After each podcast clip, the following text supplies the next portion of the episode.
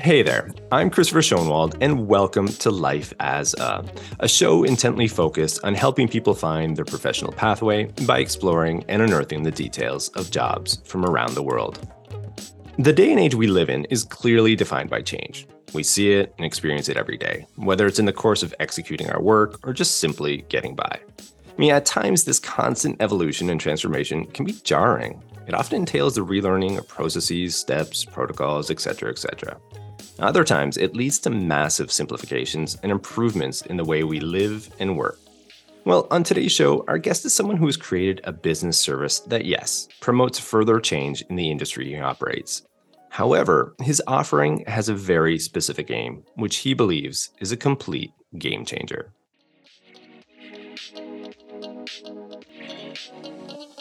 Hey, welcome to the show. So, Marc Brown is the founder of Byta, a service where music meets tech. This platform enables everyone to send and receive digital audio in a clean, simple, and secure way.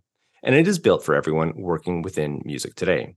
Now, for Marc himself, he's had an interesting journey, starting out in Calgary, Alberta, Canada, making his way to Halifax and working with Canadian indie legends Sloan before heading overseas to the UK. His extensive music business background and considerable digital audio knowledge has helped him deliver unique insights to audiences from Tallinn to Toronto. Rewinding a bit, Marc got his start in the music business at Murder Records, Canada's premier artist owned label during the mid 90s. He was also the co founder of the Halifax pop explosion called Halifax on Music, and he then moved to London after working in A&R at the legendary London Indie Creation Records and then at Alan McGee's Pop Tones, Marc started his own boutique UK radio promotion company off the back of his success with The Hives. For over 10 years, Marc worked with an impressive list of indie rock luminaries, including, and get this, Wilco, Bloc Party, Bright Eyes, Spoon, and Refused, as well as legends such as Tom Waits, Yoko Ono, Booker T, and Mavis Staples. Marc currently lives and works in Stockholm, Sweden, where he remotely manages and operates his music tech company, Byta. So, with all that said, Marc, it's an absolute pleasure to welcome you to the program. How are you doing? Good, thanks. It's not a bad bio, is it? I like. I was yeah. like, I was starting to smile. You told me I'm. I was going to be off camera while you were doing the intro. So yeah, yeah. I, I started smiling. It's not bad. It's not. It's a pretty okay, I guess. Yeah, yeah. It does sound all right. It reads nicely. It reads nicely. Yeah, I, I, know off the top for some guests, it can be mildly uncomfortable to hear all that stuff, you know. But at the same time, there, there is that moment of reflection where you can kind of like rewind a bit and be like, oh yeah, oh yeah, I did that too, and it's kind of nice. I would imagine it'd be a nice sort of experience. It could be a nice experience experience. Oh I, no, I I think it is, and I also the one thing I wanted to say is you, you're very good at speaking in a in a consistent at a consistent tempo because I have to do overdubs for our uh, our our podcast that we do. We do this monthly event, and I speak too quickly. So you're very so so not not only was the content impressive, the delivery was equally as impressive. Well, thank you, thank you. I mean, I, I guess that's you know comes along with uh, some of the experience in doing this now for the last year or so, but uh, it's still a work in progress, no doubt. But uh, yeah, I'm definitely eager to uh, to get into all of this with you. I mean, your your background and, and everything, just kind of what I was alluding to off the top, uh, really quite fascinating stuff. So maybe with that in mind, we can jump right into it if that's all right, Marc. Sure, let's go for it. All right. So I've got this first segment lined up, something called Coloring Wikipedia. As my guests know, it's a segment basically I just read off, you know, a definition of the person's profession or business or industry. And it kind of just sort of like sets the tone for the whole conversation. So I went with entrepreneurship for you, and it's a bit of a catch-all definition here. It's quite general, it's quite bland, but maybe after listening to it within the context of all that you've done and currently doing, you'd comment. Does that sound all right? Okay, definitely. All right. So here we go. Entrepreneurship. Entrepreneurship is as the process of designing, launching, and running a new business, which is often similar to a small business, or as the capacity and willingness to develop, organize, and manage a business venture along with any of its risks to make a profit. Very corporate, very straight, very cold sounding. what do you Super dry, so dry. Right? Exactly. Well, that's Wikipedia, man. That is Wikipedia. Yeah. But basically that's that's true, I guess. But I think hmm. I think you could summarize it in a different way. You could say, like, I don't like that word entrepreneurship, but when I when I talk to people about who wouldn't know what I do, I say mm-hmm. I'm an entrepreneur. So they mm. refer to me as an entrepreneur. But why, why, why like don't building, sorry to interrupt? Why why don't you like the the word entrepreneurship? What uh, what sets you off? Because because it you end up with a definition like that. Like okay. I think it, it, it devalues the creativity of what it is. It's creating something from nothing. Yeah, I think, yeah. and I think yeah. that's it's a very creative process. And yes, there's a financial element uh, attached to it, but you're generally creating something from nothing. And I think that's a very that's the part I like to focus on, and I think that's the creative side of it. Um, yeah. But that definition is, you know, credit to Wikipedia is technically right, I guess. Well, I guess I have to jam all those things into it, but yeah, I, I would be on you know on your side for that too. I, I, like your idea. I mean, quite simply, that's what it is, right? It's creating something from nothing. And uh, in terms of you know what you've done, would would there be anything else you would add to that definition itself, or is that it's, it's as simple as that to you? It, yeah, because it, it's also like it's quite a broad term that yeah. that uh, you know everybody like, and I, I didn't like in there that they had something about small business Mm. I think there's a lot of people who work, say, in venture capital who yeah. like to look down on people who run lifestyle businesses. So people who run run a business and make uh, give them the ability to have a good life. And I think it's like no one type of business is better than another. Everybody does things differently. And I think so in that way i don't i would never want to put a value on what kind of uh, entrepreneur someone is. A- anybody taking that step into the unknown is technically an entrepreneur. So that that's the i'd like to remove the part about the size of business because i don't yeah. think that is important. I think the key is that you want it to be a success whatever your goal whatever your definition of success is because everybody has different definitions i think. Yeah totally totally. I, I think that's a really good point. I mean I, I think that entrepreneurial sort of journey is that personal one. You know like you said it represents different things to different people and whether it's a small business medium sized large whatever it might be you know it, it, i think that's a really really good point now, getting back to, to your business, Byta, and we're going to get into this later too. But in terms of, I guess, like a typical days, like what what keeps you busy right now, without without getting too deep into the weeds, I suppose. Like, it, it's well, our team, uh, you know, our company's fully distributed, which means we don't have an office. We've never had an office, so I just sit at my computer, and I like, you know, and that's where stuff happens, really. Yeah. Or I go for walks um, yeah. I know you you asked me for photos of, of, what I do at work, and I'm like, God, I don't really like. It'll be it would be some some of the most boring photos ever. But I will I will pull I will pull something out. But because it's not the first time someone we'll, we'll get but, four different angles of you at your computer, maybe. Ex- exactly. Yeah, yeah. so, like, but but the th- the thing is, I think you know it's a lot of communicating. So yeah. be that by via online means, uh, messaging uh, you know, yeah. being on Slack, sending emails, talking. Uh, me meeting people. I don't necessarily meet many people out in Stockholm for work, uh, but I did last night, for example. So it, it's just a lot. Of, like running a business is, is is a lot about. It's like an idea, but then there's a lot of communication, and it's yeah. just talking to people and trying to move it forward. And because right. a business is built on people, yeah. And I, and I, this that's really comes from the interaction of the people, I think. In researching for this talk, I maybe it was a podcast I was listening to with you you on there. I think it, it was mentioned that your team is spread out over yeah. over the oh, globe oh, yeah. essentially. Like I think you have members yeah. in Australia or elsewhere. I mean, maybe you could speak to that point a little bit. I mean, that that, that term I mentioned it's called a distributed team, and so we started in London. There were three of us, and um, okay the person in Australia you refer to as Jen, my co-founder. And so it was uh, her and I and someone else in London, and we started it there. And then, but we all worked from home. So we were mm. all sort of consultants or whatever. And then Jen moved to Australia. And I'm like, oh my God, this is the end of the business. So this is, you know, six, seven years ago. I'm like, this is it. It's over. And then there was no problem. We just sort of talked on Sundays. I talked in the morning. She was online at night and then it just sort of grew from there. And then uh, the people we have in, in Canada, the person who contacted you, Colin, who does our marketing, yeah. he was my first boss when I lived in Halifax. So I'm like, oh, well, I want to get him involved. And then, you know, we work with a couple, a couple other people that Jen knew who live in the UK, and you know, it, it's very common now to run businesses like this, like WordPress. I don't know if anybody knows what WordPress is that runs all those all web, websites and blogs and stuff. That they're fully distributed. The company that runs that, so it's a lot more common, and people ask me like, "Oh, is it hard?" And I'm like, "Well, it's the way it's always been for us." So no, in a way, I really like it. Like it's a great yeah, way to yeah, work. It certainly sounds appealing. I think, and it, yeah. it, it sort of shatters that image of what you know a traditional business is like which which i also love too you know is like yeah you can run it in so many different ways. It kind of returns to that definition like it doesn't have to be this cold hard fast sort of rule of how you've got to do things you know? There are several different workarounds especially now nowadays with technology with this right with zoom you know we're having this call here with japan and then stockholm like you know like we can totally do these types of things now and uh, i think it's a nice eye opener especially for youth that are kind of like struggling to sort of like see these different options that are presented before them you know?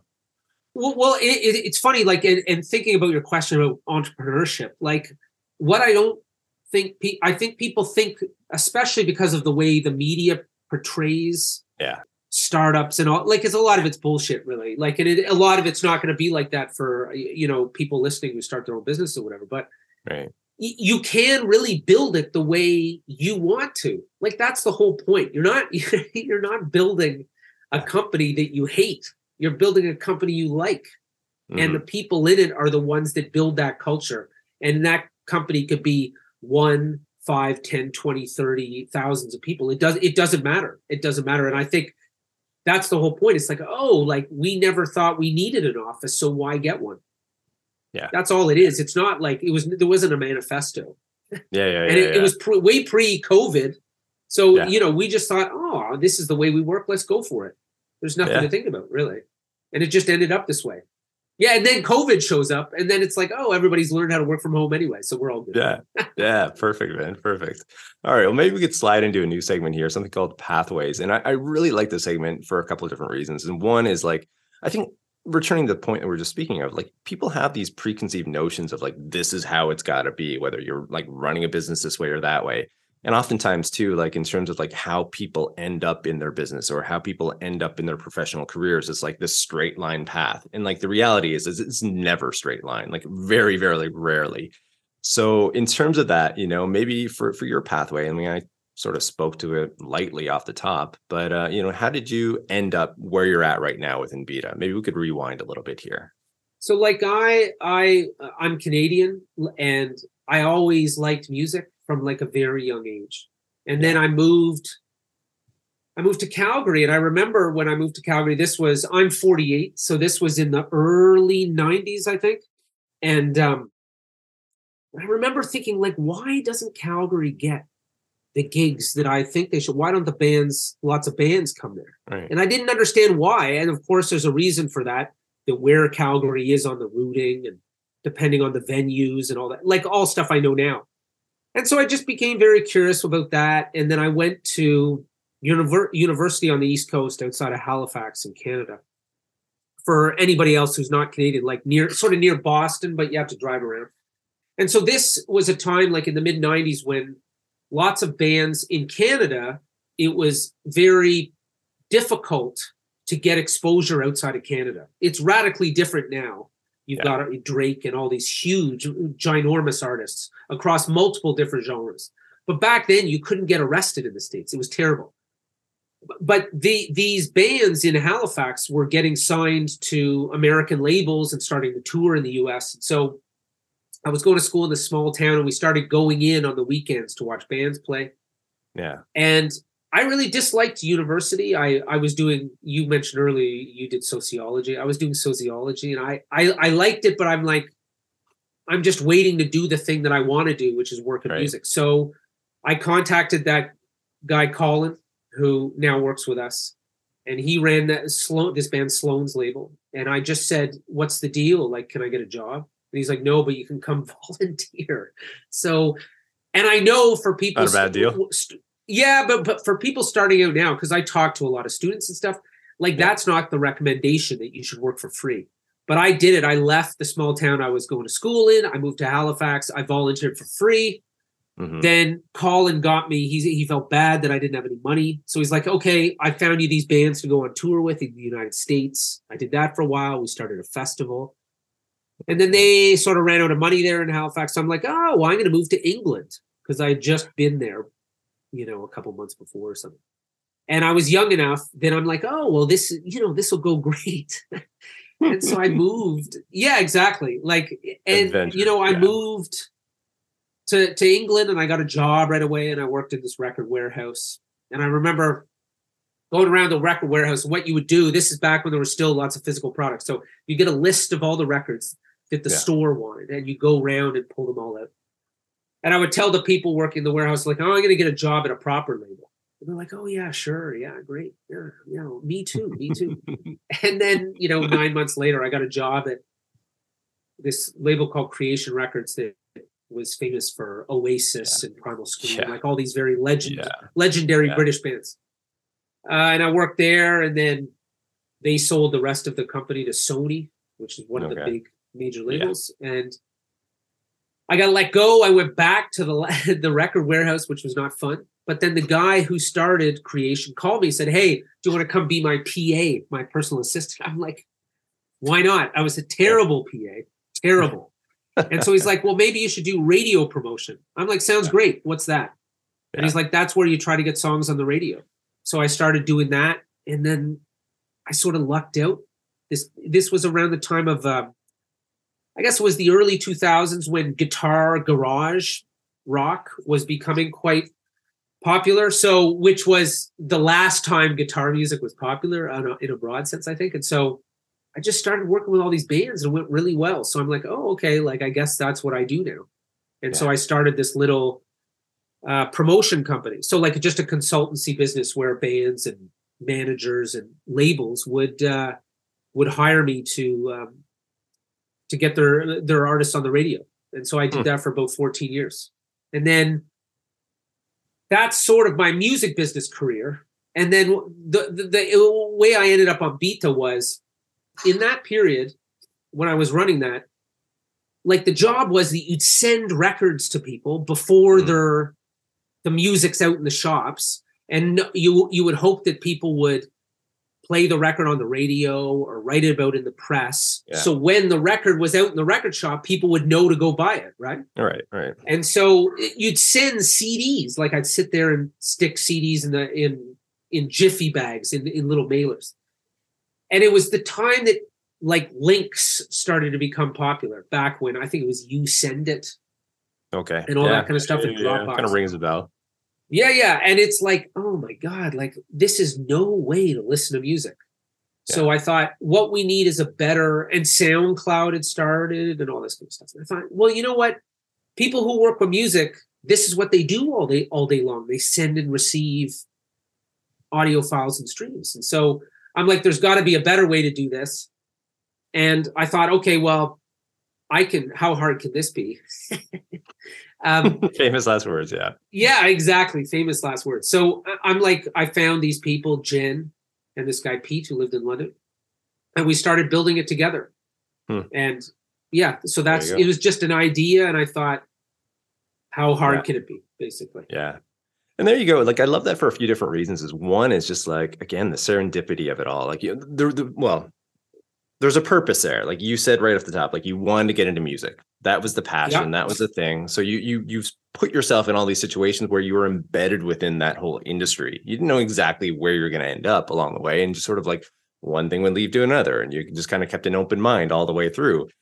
And uh, but all the while, still knowing that that's where you want to be. And then it's just interesting how again these paths kind of like you know wind this way, up, down, around, and then here you are. You know, and uh, again, like I just I, I find that so compelling, and it's something that's just like lost on a lot of people. They just have this vision that's like oh, it's a straight line, simple path. This is what I want to do, and five, ten years down the road, this is where I'm going to end up. And it just never happens that way. And like your story perfectly sort of illustrates that. I would assume at least. Yeah. Yeah, I like I, I've met people and they talk like that that I'm going to do this in 2.5 years, and I think like, oh my god, are you kidding me? Like, Yeah. me and and if it goes that way, I always think to myself, well, you're not pushing yourself hard enough. Right. if right. it's Well, not if it's not uh going a bit crazy and Yeah. not going the way you want it to it means that it's not challenging enough but but or you're You closing I out just- opportunities i think too you know what i mean? Like if you just have this straight line and you're like well no i'm focused only on this one thing you know? It, it can work in certain fields of course. I mean if you want to be a doctor and this is the path and oftentimes it Oh, can you have to be. path, You have know, to be like you have to be. Yeah. but in other times like in a lot of other industries and whatnot like you can be a little bit more open wine uh, open minded and sort of like explore things and you're going to kind of get a better idea of who you want to be you know and how you're going to fit into things. So i think that's a big part of it too but yeah anyway but I like I, I, what's most interesting is my only goal was to get a job working in music. Yeah. So I succeeded by many times over it, ninety six. Yeah, right. Right. You right, know, right. like I I did that when when Colin hired me. The Colin works with us. Yeah. That that was I had succeeded. Yeah. So Yeah. all the other stuff I I didn't I didn't expect to do anything else. I just thought, oh, okay, box ticked. Nice. nice. So that's what's fascinating about it. I didn't really know Yeah. what was possible Yeah. because you're young. Like I was 19 or whatever. Like you don't know what how is things are going to shake down. You don't know Yeah. what's possible, and that's and that's why it's good to keep, like you're saying, to keep the the to keep an open. mind because you don't want to shut out things that you don't know are possible. That's right. That's right. Yeah, yeah. Some sage advice right there. Well, maybe we could sort of skip on over and do a new segment here, a Q&A discovery, and kind of just continue this back and forth. And you've already sort of alluded to this with Byta, but I found this, you know, just visiting your website, one of the first things that pops out is like this this slogan, this phrase, like Byta is built for music. And uh, again, I alluded to this off the top. You were just speaking to this a little bit more, but maybe you could explain that statement, you know, a little bit further for listeners. The easiest way to explain it is if you think, no matter who, anybody who's listening, you use some, you use Dropbox or Google Drive or any of these platforms for, like I pay for Dropbox to store all my Excel files. Yeah. And w- I alluded to this time when, you know, these platforms were just showing up, right? And back then, they were new. The whole concept of being able to store files in one place everywhere on all your devices was a very new thing, right? So Mhm. super exciting. But over time, things have developed so much that everything's become so digitized that there there's been a lot of industries and applications that have become very specific. They people have built very specific products for certain things. So Dropbox is great if you want to throw a Word file or an MP3 or a couple photos in and just make sure it's everywhere. Yeah. But if you work with music, you work mostly with audio files. And audio files have unique properties. So they have metadata like information that lives in the file, like the artist name and the track name. And there's different versions like lossless and lossy, like so audio quality. And then there's a lot of things about security, right? So the whole point with Byta was it's like, well, you can use these platforms that are built for generic files, any type of files. Or I think because everybody does things digitally now, no one sends CDs anymore. It's worthwhile building a platform that's built specifically for music, for audio files. So that means that you can take advantage of audio files' unique properties and offer features and functions that make it easier for people who work with audio files to do the job. So, so you know, Excel, that's great. If you work with Excel files, Byta is not going to be for you. You're going to use Dropbox. But if you work with audio files, you're definitely looking for something that does what you need it to do, and that's what Byta does. Nice, nice. Yeah, that's exactly it. I think that how you led into that, answering that. I mean, everything nowadays is getting that much more niche, niche down and targeted, you know, specific purposes. And yeah, I, can certainly see like how that would fit in. And like from your experiences, again, when you were, I guess, you know, you had your own boutique. What was it? Record company or record? Ra- what was it? radio, radio, Radio and TV promotion, radio promotion Yeah, so company. it's like doing press, like it's like doing PR, but for radio and for TV. Okay. So yeah, I'd imagine at that point you're seeing some of these pain points within the industry and some of the failings of what, you know, is currently available then. And then as you progress out of that, kept an eye open or kind of looking back at that and like, ooh, there could be a better way here. Um, that kind of how this idea began to formulate? Or, That, that's exact. That's exactly it. And like I, I, I just thought of something. Like the key to remember here is that thi- this process is part of what people use. I think it might be still be called like unbundling. I think it is that you have one product and then the market opens up where uh, lots of people use that product and then it breaks into different you know types of products that are more specified yeah.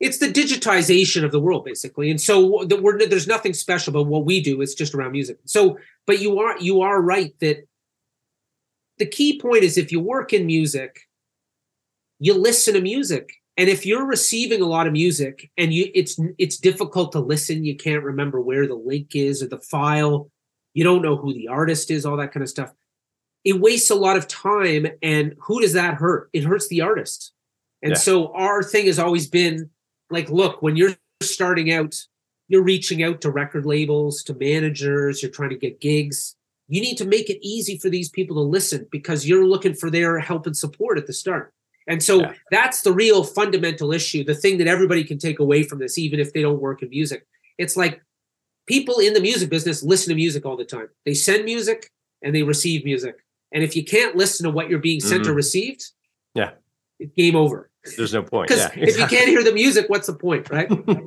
that's right. That's right.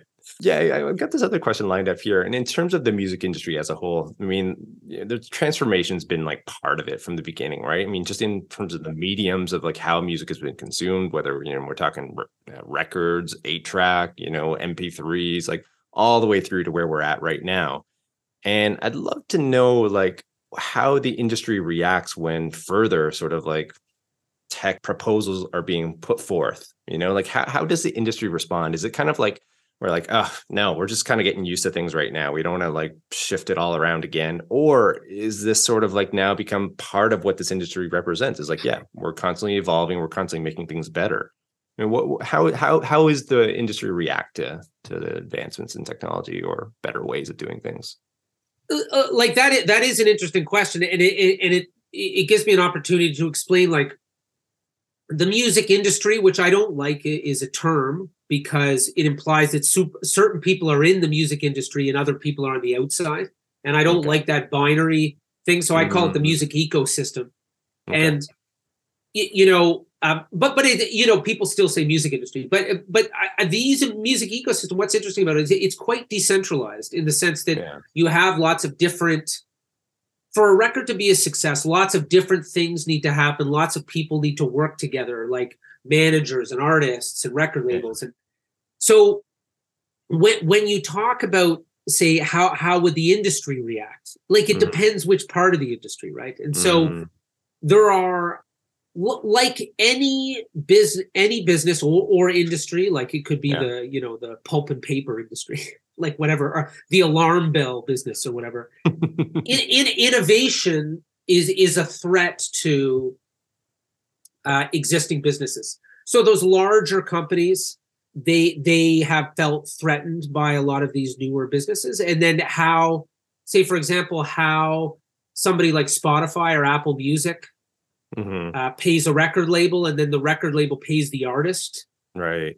Th- th- that's three different different groups of people, and they all have a different perspective. Because say yeah. Spotify might say, "Hey, we don't pay a lot, but we pay more because more people hear it." The volume, and then right, the record label says blame Spotify, but then doesn't pay the artist enough because the artist has a shitty contract with the label. So the, the music business is very chaotic in that mm, way. Very chaotic. Like, yeah, yeah, yeah, yeah. Um, but it was very tough 10 years ago. And now I think things are going better. So I think people are happier, but it's hard, it's hard to be yeah, yeah. creative the, the industries. I, yeah, yeah, yeah. No, it's a good distinction. Ecosystem industry. I like that you know, the reason I asked this question, I was having this really interesting discussion with somebody within the film and entertainment, maybe ecosystem industry, whatever you'd yeah. like to call it. Yeah. But um, we were speaking on points of like sustainability and whatnot, and how that industry has really been adapting and adopting a lot of, you know, some of the, the policies moving forward and actually sort of like shifting things and like promoting some of these policies that are being like, you know, adopted by other industries themselves. And one of the reasons for this, at least what I was being told, was that, you know, it's become part of that industry to always find workarounds. You know, if they're filming a, a shot on a mountainside and you know, shitty weather, well, they, they still got to get the shot done. They got to find a way. So it's sort of like this cultural sort of like element within the the industry itself that's like find a way, find a way. So it sort of like triggered this thought, like within the music ecosystem, I suppose, in the context of this talk, whether or not there are certain or you know elements of like, yes, keep progressing, keep moving forward. But your point, you know, of of all these different players within there, it's a really fascinating one. It's like all the the inter sort of connectedness can really, you know, be a benefit to certain companies, as you said, but then can really like close out or destroy others. So yeah, it's it's fairly nuanced, I would say. At least that's what I'm gathering. Yeah, and uh, but but I think like you know, like it's all obvious to me because I've worked in it for so long, and then but then it is complicated. But if you take say the film business, yeah. like it's it costs a lot of money to make a movie. It doesn't cost a lot of money to make a record. Mm. So the barriers to entry in the film business, like to get a, mo- a movie in the movie theaters and get it on a Netflix or whatever, is is very challenging. So that creates different dynamics. Whereas in music, you can easily make music and release it on Spotify, but oh, bingo, no one knows it's there. You know, so you've got to promote it and all this kind of stuff. And I think one of one of the things, like talking about progressiveness, I think like the music business has, has been historically like you know pretty chaotic and not in a good way and i, I think the, the, the music business has become more professionalized which people could argue makes it a bit more boring but at the same time it it, it has advanced like i was reading uh, somebody posted something today about talking about the company they worked at, uh, uh, you know, acknowledge the union that started, you know, because there's hmm. no unions at record companies and stuff, and so so there's been a lot of progression in in that, in that kind of way, and like so it's not just technological advancements, it's social advancements, which I also think are good. Just because you mentioned. I, I, I sort of alluded to that in the in the film business that I think that is one of the positive things that that the, the tolerance for bad behavior is diminished and I mm. applaud that for sure for sure. Yeah, yeah, yeah. How was uh how was Byta received when you first launched it? Like how what was the reaction like? No one cares. No one cares. Just like any record that's released on Spotify, you know, 100,000 tracks a day. So you've got to uh you've you've got to get going and no, like people I'm joking, like people were interested in the idea, but then you're building it as you're trying to promote it and then you realize that people don't want to be sold anything. So you're attracting people through other means. Like we mm. do a lot of stuff around education.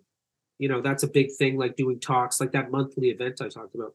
Yeah. So we're not really, we don't do any sales or anything like that because no one wants to be sold anything. Mm-hmm. So it, it's a slow process to change is a very slow process. It's a very yeah. slow process. Yeah, yeah, yeah, yeah. Well said. sure. Okay. Well, in, in terms of the business itself, you know, maybe more on the technical side of things, I just I always yeah. find this sort of like avenue interesting to explore. I don't know if you will or not, but uh, we'll give it a go here. You know, part of the premise of your your offering is this notion of security, the security of the yeah. files themselves. And again with technology now it's just like this constant like back and forth cat and mouse game between you know like say a company or an individual who's trying to protect things and then you have these bad actors that are trying to like bust through these walls or these barriers now you yourself might not be involved on the technical elements of your business and, and and whatnot but you know being the founder of course you you have an idea of what's going on. You know what what is it like managing that aspect? I mean is that a major stressor for you constantly trying to like keep on top of things like security protocols or whatever it might be or you know? What would you say to that? Well it's interesting. There like you, you know there's known knowns and unknown unknowns or whatever that you know what's his name mm. donald rumsfeld or whatever his quote was um it, like the situation is is that you've always got to be conscious of that kind of stuff it's like risk yeah. management yeah. But I but I think but the, so there's an element of all the stuff you should be doing. Then there's all the stuff that is like you know, let's just be conscious that we want to be smart about how we give our users the opportunity to protect their music and then they make the choices because i think the the way we all live today we know that there were everything's at risk it's the internet right and so you really just want to do your best to be conscious of all the risks. And that's something we try to educate artists about because artists are worried about, you know, sending their music to people and then they send it to someone else. Like there, there are bad actors, I agree. Yeah. But then there's also there's the sort of the the dumb leaks like somebody sent a link to someone and they sent it to someone else and then somebody said oh yeah sure use that on the youtube right clip. right right right and then it's like i haven't even released it yet you know so so, so there's a do you see what i mean like there's these yeah, yeah, no totally. knowns like we could be hacked at all times and, and that's scary stuff and yeah that's just something everybody needs to work on and try to be as conscious as possible about you, you know keeping up to date with everything. Right. But then there's also the encouragement about being smart and you, you, know being aware that security is something that's important. And what does that mean to ask, when you ask that question yourself? Yeah, it yeah, means yeah, being really conscious of it. I think mm, mm, kind of minimizing those that that other side of the security risks as well. Yeah, certainly an important one too. Yeah, and really consider that. Yeah, it's it's definitely the day and age we're we're living in. You know, for sure, for sure. So you know, like artists, when they talk about it, it's like this existential threat. They don't really know. They're worried about. We've done. We we uh, released the first ever white paper research paper on music sharing about a year ago, and like I did some of the the follow up interviews, and people were like, "I'm worried about security." I'm like, "Well, what exactly are you worried about?" They're like, "Well, I don't really know." Like, you know, and and I think everybody suffers from that now and it's so what we try to do is just sort of quantify that. Like, okay, everybody's worried. What are they worried about? And yeah. then you try to give people best practices and all that kind of stuff. And then you try to implement best practices within the company. Yeah, exactly. Yeah, yeah, yeah, yeah. That's a really interesting take on on how to sort of tackle that. Yeah, really quite compelling. Well, I do have one last question in this segment, actually, and this is kind of returning to you and, and what you've been doing. You know, again, kind of how we started off this talk you know, your career has kind of been embedded within the music ecosystem but all the same i mean there's been a whole different whole bunch of different sort of like you know pathways that you've been on and and, and everything. A lot of rewarding experiences a lot of challenging times i'm sure as well.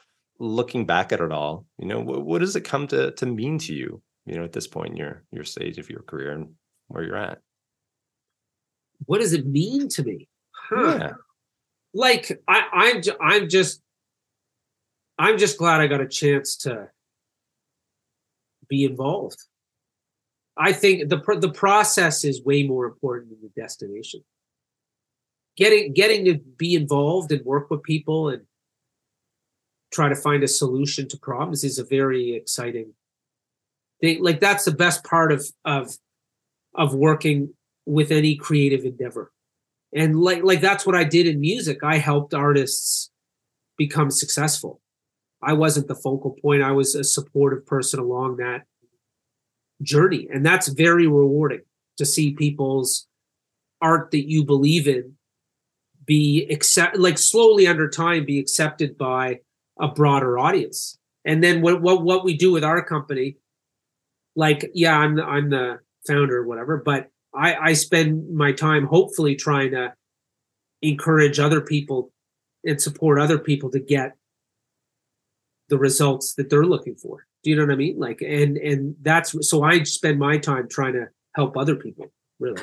So yeah. I I love that. Like when it works, you know what I mean. But it's hard. It's very is it the music business unbelievably hard, tech business unbelievably hard. But I I guess I like hard stuff. Well, there's a, I think there's a certain degree of you know reward when you kind of like get through those moments. What you know, the more challenging it is, right? I mean, it sort of makes yeah. sense in that in that way. But uh one other quick question, I just sort of like popped in my head right now, like you mentioned like being surrounded by creatives you know obviously within that industry for quite quite a bit of time there but then having this business that's evolved into like this tech tech side of things like almost like two completely different worlds like what what has that been like you know like still obviously having the artistry side of things you know and engage with people within that side of of you know the industry but then also now being within the tech world too like how is that?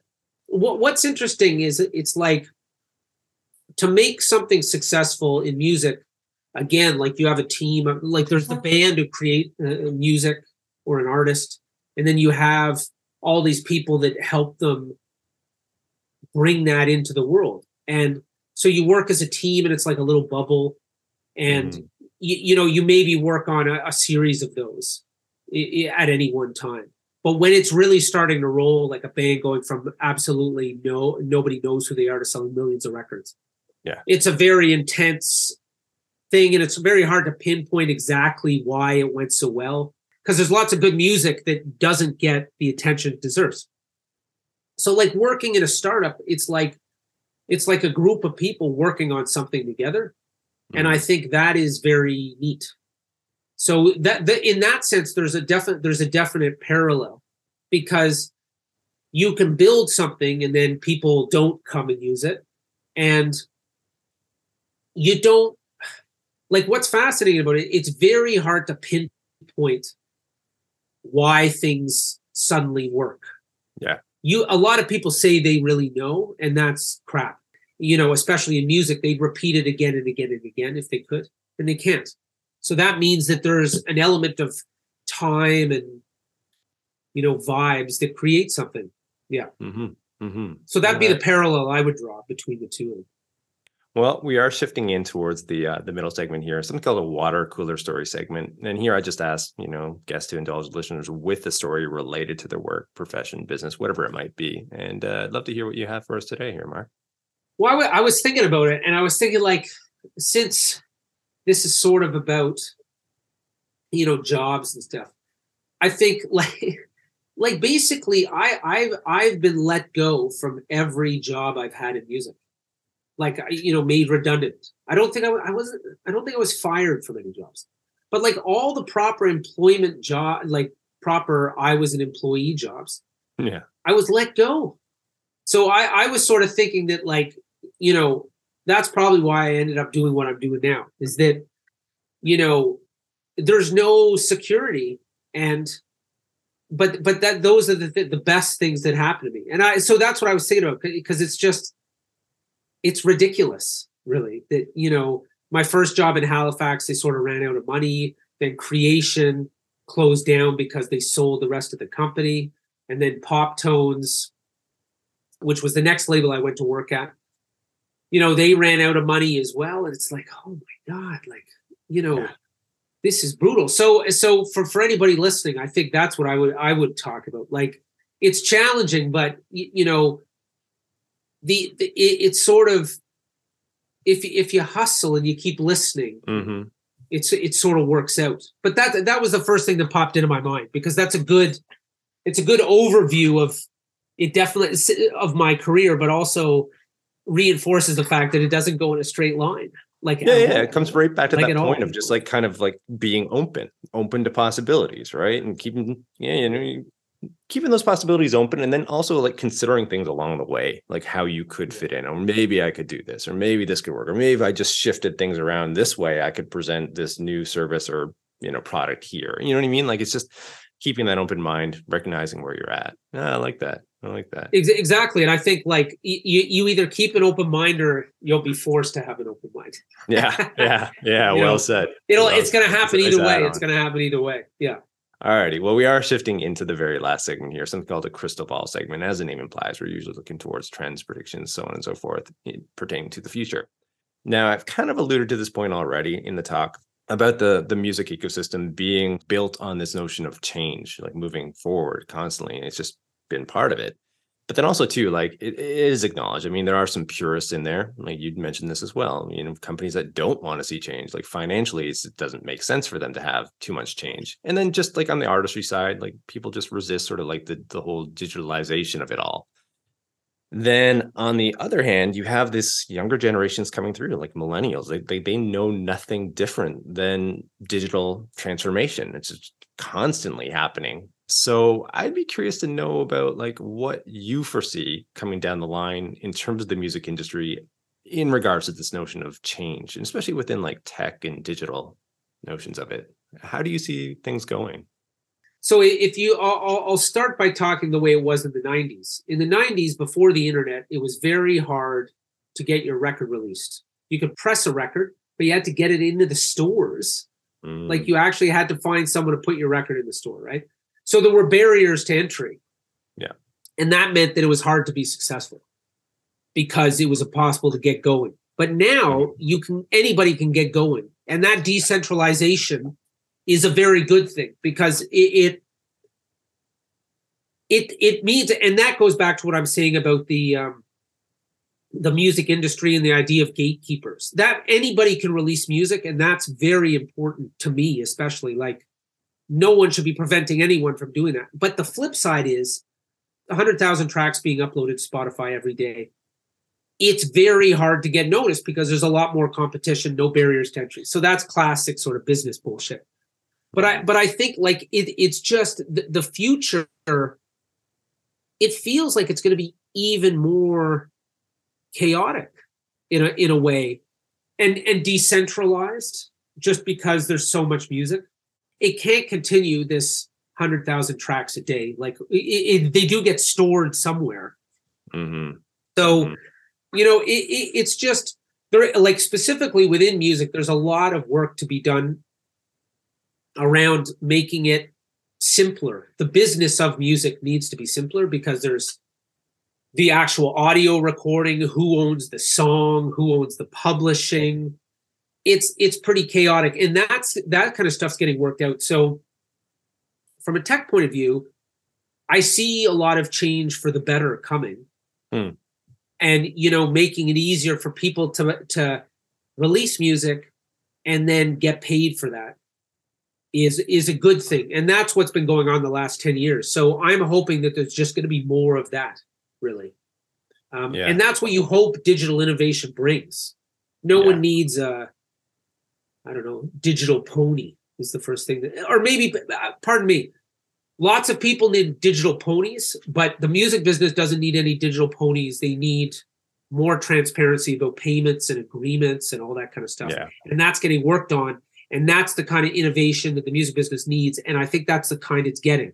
So mu- digital pony is very important but in the music business rights transparency all those things that's been improving the last decade and i hope it continues Yeah, yeah, well said, well said. It kind of harkens back to a conversation I had uh, a couple months ago with Laura Simpson of Side Door. If you're familiar with that company, yeah i know of course And yeah. it, it's yeah, yeah, yeah, and it's another nice example of how sort of like technology and evolution is coming along, and it can sort of advance, you know, the, the industry in a different way, you know, and in, in this particular offering, the artists themselves, you know, especially like ones that are starting out using this platform, you know, you can basically book a band, you know, usually a smaller one, probably anywhere at your own home, you know, at a venue that you so choose to, to hold, you know, something. And, and that the payment sort of system always, you know, the payment system itself is quite simple and straightforward.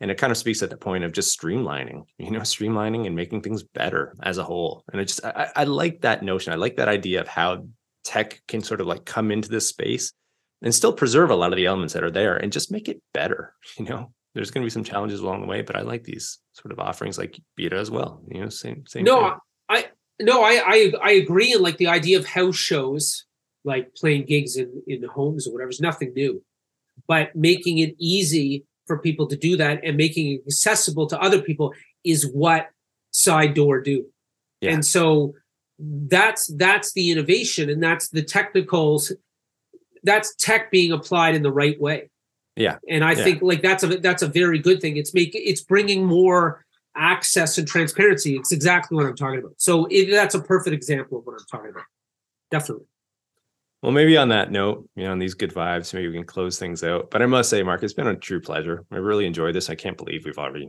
blasted through this conversation. I feel like we just got started. But uh, yeah, thanks for your time today. brilliant thanks a lot thanks for having me loved it Yeah. Well, for those interested in learning more about Marc and his work, of course, you can check him out at Byta, dot com. You can also find him on LinkedIn. And for reference, all of this information will be included in the show notes. You can also rate, review, and subscribe wherever you access your podcasts. And yeah, sharing. Yeah, sharing is caring, right? If you can get that stuff out there, I think it's all the better. Uh, one more thing within the last year, I did launch a channel over on YouTube, and you can go check out video conversations. And the cool thing there is we will have some imagery associated with the talk, so you can kind of take it in in a different manner. And of course, please don't forget to tune into the next episode of Life as uh, where we'll continue to explore and unearth the details of professions and the people behind them. I'm your host, Christopher Schoenwald. Until next time, stay curious about life and living.